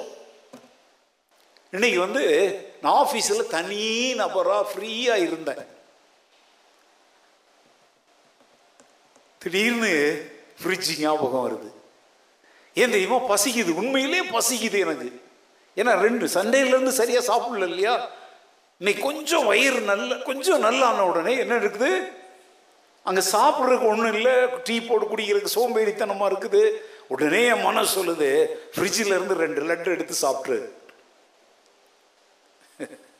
ஏங்க அதை எடுத்து சாப்பிட்டா நான் ஒன்றும் யாருக்கும் இடரெல்லாம் பண்ணலை. யாருடைய சொத்தையும் நான் சாப்பிடல. எனக்கு கொடுத்தது தான் எடுத்து சாப்பிட்றேன். இப்போ நான் இன்னைக்கு அந்த ரெண்டு லட்டு எடுத்து சாப்பிட்ருந்தா உங்கள் ஆத்மாவுக்கு ஏதாவது நஷ்டமா? சொல்லுங்க. நான் உங்களை நரகத்தின் பாதையில் ஏன்னா நான் சாப்பிட்றது தான் நீங்கள் யாரும் பார்க்கல. ஆனால் நான் ஒன்று சொல்லட்டா புலி பசித்தாலும் அதை மாதிரி சுகர் உள்ளதை சாப்பிட மாட்டேன். பசி எவ்வளோ எடுத்தாலும் பரவாயில்ல அப்படின்னு சொல்லிட்டு ஃப்ரிட்ஜு பக்கம் திரும்பி பார்க்கறதே நிறுத்திட்டேன் லட்டு பத்திரமா இருக்கு. அது நாளைக்கு யாருக்கா கொடுத்துருவேன். எக்ஸாம்பிள் நான் உங்களுக்கு உதாரணம் சொல்றேங்க. உனக்கு ஒரு கட்டுப்பாடு இருக்குதா? பசிக்குது. ஆனாலும் உன் உடலுக்கு ஆகாத ஒன்றை சாப்பிடக்கூடாது என்பதில் நீ தீர்மானமாய் இருக்கிறியா? ஒப்பு கொடுத்தலோடு வாழும் எக்ஸாம்பிள் அஞ்சு மணிக்கு நான் எழும்புவேன். ஆறு மணி வரைக்கும் ஆண்டவரோடு நான் உறவாடுவேன். எக்ஸாம் உங்களுக்கு உங்களுக்காவது சொல்லி தரேங்க அஞ்சு மணிக்கு நான் எழும்புவேன். அரை மணி நேரம் பைபிள் படிப்பேன். அரை மணி நேரம் ஜோம் பண்ணுவேன். ஆறு மணிக்கு எழுந்து என்னுடைய காலை கடன்களை முடிச்சிட்டு படிக்கிறதோ ஏதோ ஒன்று சம்திங் இப்படி ஒரு ஒழுங்கை உண்டாக்கி வைக்கணும். அது வெயில் காலமாக இருந்தாலும் சரி குளிர் காலமாக இருந்தாலும் சரி இப்போ வந்து நல்லா தூங்குற காலம். ஏன்னா இப்போ வந்து ஒரு விதமான குளிர் இருக்குது பார்த்தீங்களா அடி போத்திக்கிட்டு படுத்தா இந்த நாய் சுருண்டு தூங்குது பார்த்தீங்களா அதை மாதிரி கிறிஸ்தவ டேஷுங்க காலையில் அப்படி தூங்குறாங்க. நான் போக சொல்கிறேன் அர்ப்பணிப்புள்ள கிறிஸ்தவனுக்கு குளிர் காலமாக இருந்தாலும் சரி வெயில் காலமாக இருந்தாலும் சரி எந்த காலமாக இருந்தாலும் சரி தேவனுக்கு கொடுக்க வேண்டிய நேரத்தை கொடுக்கணும். தூக்கத்தை விட்டு நீ எழும்புற பார்த்தியா அது ஒரு அர்ப்பணிப்பு. ஹலோ நிறைய பேருடைய செல்போன்ல அலாரம் இருக்குது. ஆனால் மற்றதுக்கெல்லாம் ஒழுங்காக வேலை செய்கிற அந்த செல்ஃபோன் இந்த அலாரம் விஷயத்தில் மாத்திரம் வேலை செய்யாது. கேட்டால் சொல்லுவாங்க அலாரம் அடிச்சதே தெரில அப்படின்வாங்க ஆனால் ஒருத்தர் ஃபோன் அடித்தா மாத்திரம் கேட்கும் உன் வாழ்க்கையில் ஒரு ஒப்பு கொடுத்தல் இருக்குதா? அதிகாலையில் என்னை தேடுகிறவர்கள் என்னை கண்டடைவார்கள் ஆண்டு சொல்கிறார்ல அதிகாலை எழும்புகிற பழக்கத்திற்கு உன்னை ஒப்பு கொடுத்துருக்கிறியா? ஒரு நாளின் முதன்மையை ஆண்டவருக்கு கொடுக்கிற ஒரு ஒப்பு கொடுத்தல் உனக்கு இருக்குதா? சிலருக்கு பிரச்சனை தெரியுமா? ஏன் காலையில் ஒரு நாள் எழும்புறது முடியல தெரியுமா? நீ ராத்திரி லேட்டாக படுக்கிற.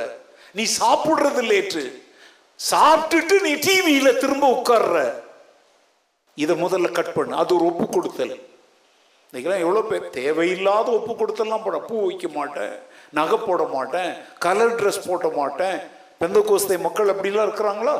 அவங்க அதை ஒரு பெரிய ஒப்பு கொடுத்தல்னு சொல்கிறாங்க இப்போ உங்களெல்லாம் பார்க்கும்போது அதை ஒரு ஒப்பு கொடுத்தல்னு ஏத்துக்கலாம் தான் என் மனசு சொல்லுது. ஏன்னா உங்களுக்கு கழுவி கழுவி ஊத்துனாலும் ஓட்ட உடசல் கிழிசல் பேண்ட்டை வந்து இடு- முட்டி பக்கத்தில் கிழிச்சு விட்டுக்கிட்டு பேண்ட் போடுறாங்க. அதே மாதிரி என்ன சொன்னாலும் மனந்தா கழுத்துள்ள மக்களாய் நீங்க வாழ்றீங்களே? அப்படி பார்த்தா அந்த வெண் வஸ்திரம் தரித்து பூ வைக்காம அப்படிலாம் ஒரு எளிமையாக வாழ்கிறாங்க பார்த்தீங்களா அது சரியான உபதேசம் நான் சொல்லலை. ஆனால் உங்களை விட அவங்க எவ்வளோ பெட்டர்னு தான் சொல்ல முடியுது. ஒப்பு கொடுத்தல் வேணுங்க. எல்லா விஷயத்திலையும். தூக்கத்திலிருந்து படிக்கிற நேரத்தில் படிக்கணும். படுக்கிற நேரத்தில் படுக்கணும். எப்படி? படிக்க வேண்டிய நேரத்தில் படிக்கணும். படுக்க வேண்டிய நேரத்தில் நீ என்ன செய்வ தெரியுமா? படுக்க வேண்டிய நேரத்தில் படிப்ப. படிக்க வேண்டிய நேரத்தில் படுப்ப. காலையில் நாலு மணிக்கு எழுந்து படி அற்புதமாக நீ உனக்கு நல்ல ஞாபக சக்தி இருக்கும். நான்லாம் இதை என் இளம் வயதுலேருந்து ரட்சிக்கப்படாத போதே கற்றுக்கொண்டேன். ராத்திரி நீ பன்னெண்டு மணி ஒரு மணி வரைக்கும் படிக்கிற தெரியுமா? அதெல்லாம் தங்காதுப்பா.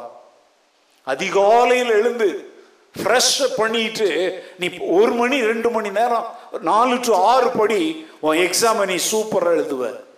ஒழுங்கு டிசிப்ளின் பிரின்சிபிள் டிசைபிள்ஷிப் இதுதான் ஒப்பு கொடுத்தல் ஹலலூயா யோபு சொல்றான் என் கண்களோடே நான் என்ன பண்ணி இருக்கிறேன் உடன்படிக்கை பண்ணி தாவி இது சொல்றான் என் வாய் மீறாதபடிக்கு நான் என்ன பண்ணினேன்? தீர்மானம் பண்ணினேன். சாத்ராத் மேஷா ஆபேத்நேகோ தானியல் போன்றவர்கள் அந்நிய தேசத்தின் உணவினாலே தங்களை தீட்டுப்படுத்த கூடாதுன்னு என்ன பண்ணி இருந்தாங்க தீர்மானம் பண்ணி இருந்தாங்க உயிரையே விடுறதா இருந்தாலும் சரி தேவனை தவிர எந்த விக்கிரகத்தை நாங்கள் ஆராதிக்க மாட்டோம் சொல்லி ஒப்பு கொடுத்திருந்தாங்க. நேரம் ஆகுது. வீட்டுக்கு போனோம். இந்த ராத்திரி வேளையில் உனக்கு முன்பாக ஆண்டு ஒரு கேள்வியை வைக்கிறார். மாம்சத்தை சும்மா லேலியா ஸ்தோத்திரம் உபவாசம் போட்டுலாம் ஜெயிக்க முடியாதுப்பா. உனக்குள்ள ஒரு டிசிப்ளினை கொண்டு வா. ஹாவ் சம் பிரின்சிபிள்ஸ் இப்படித்தான் கர்த்தருக்காக வாழணும்னு ஒப்புக்கொடு. உலகம் அப்படி சொல்லும். ஆசை இச்ச போராடும். இல்ல நான் கிறிஸ்துவின் சீசன். நான் இயேசுவுக்காய். ஒரு பாட்டு பாடுறேன் நான் இயேசுக்காய் பிடிக்கப்பட்டவன். அவர் ரத்தத்தாலே கழுவப்பட்டுட்டல்ல. யாருக்காக பிடிக்கப்பட்ட நீ? இயேசுக்காக பிடிக்கப்பட்டனா? அவரை போல வாழ நாம் முயற்சிக்க வேண்டும். I should imitate Jesus Christ in all what I do in what I speak imitate not your pastor but Jesus pastor மாதிரி வாழணும் தீர்மானம் பண்ணாத. பாஸ்டர் பிரசங்கிக்கிற இயேசுவை போல நான் வாழணும் தீர்மானம் பண்ணு. அர்ப்பணித்துடு.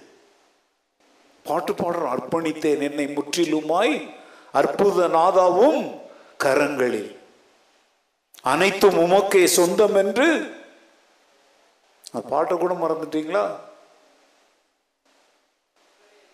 அன்பரே என்னையும் தத்தம் செய்தேன் அனைத்தும். முடிஞ்ச அந்த பாட்டை எடுத்து வச்சு பாடுங்க பொண்ணு சோ மாம்சத்தை ஜெயிக்கணும் அப்படின்னா இப்ப நம்ம வாசித்த ரோமர் ஆறு பதினொன்று டு படி சரீர வாழ்க்கையில் ஒரு ஒப்பு கொடுத்தலோடு என்ன செய்யுங்கள்? வாழுங்கள். நான் வந்து என்னையே பெருமைப்படுத்திக்கிறதுக்காக நான் சொல்லலைங்க. உதாரணமா சொல்றேன். உணவு விஷயத்துலலாம் எந்த கொம்பனாலும் என்னை மாற்றவே முடியாது. அது எந்த நாடா இருக்கட்டும் வீடா இருக்கட்டும் எதை சாப்பிடணும் எதை சாப்பிடக்கூடாது நான் தீர்மானம் பண்ணி இருக்கிறேனோ அதை மாற்ற எவருக்கும் நான் உரிமை தருவதில்லை.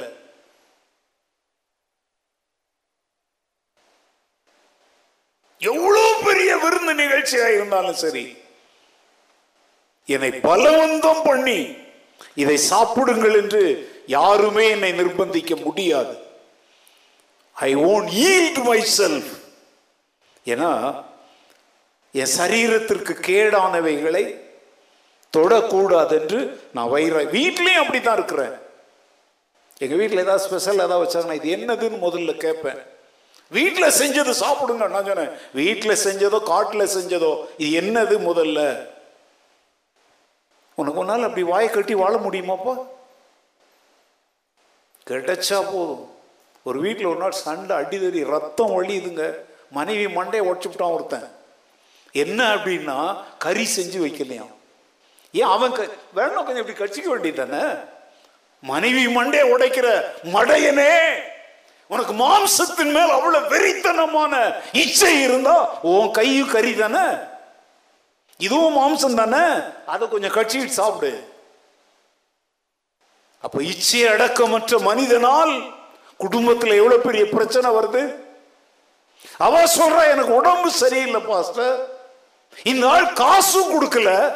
நான் எங்க இருந்து கறி உணாந்து இவனுக்கு செஞ்சு வைக்கிறதுன்னு அவ கேட்கிறா தப்பு தான் தப்பு இல்லை தானே?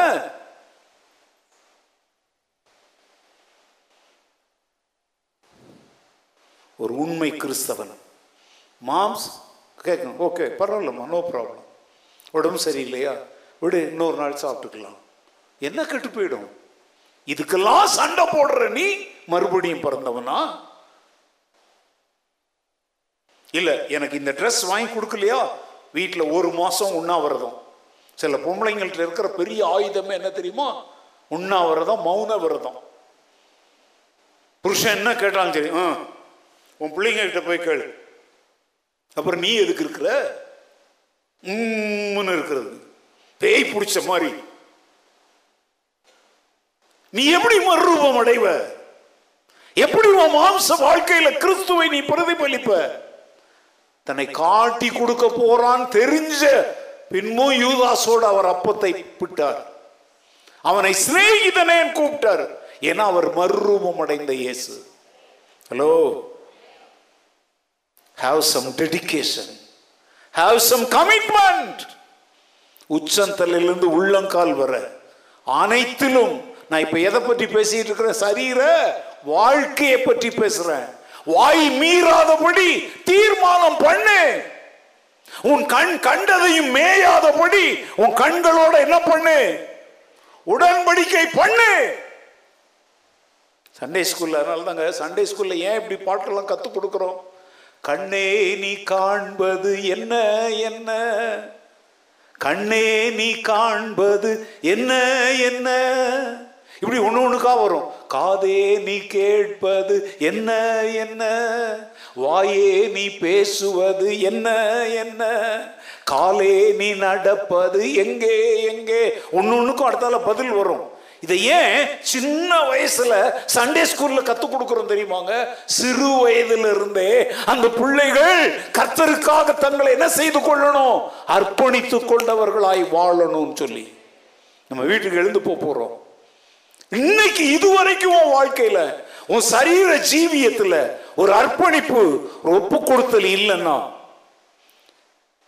உலகத்தினுடைய எந்த பகுதியில இருந்து நீங்க கேட்டுக்கொண்டிருந்தாலும் சரி இன்று இரவு நீ மாம்சத்தை ஜெயிக்கிற ஜெயம் கொள்ளுகிற ஒரு கிறிஸ்தவனாய் வாழ வேண்டும் என்பது தேவ சித்தம். அவர் அதை உன்னிடத்தில் எதிர்பார்க்கிறார். அதற்காக நீ உன் சரீர வாழ்க்கையிலே விட வேண்டியவைகளை விட்டு அகற்ற வேண்டியவைகளை அகற்றி ஒப்பு கொடுத்தலோடு அர்ப்பணிப்போடு நீ வாழ வேண்டும் என்று தேவன் எதிர்பார்க்கிறார். உன்னுடைய பதில் என்ன? உன்னுடைய பதில் என்ன? இல்லை நான் ஒப்பு கொடுக்கல மாட்டேன்.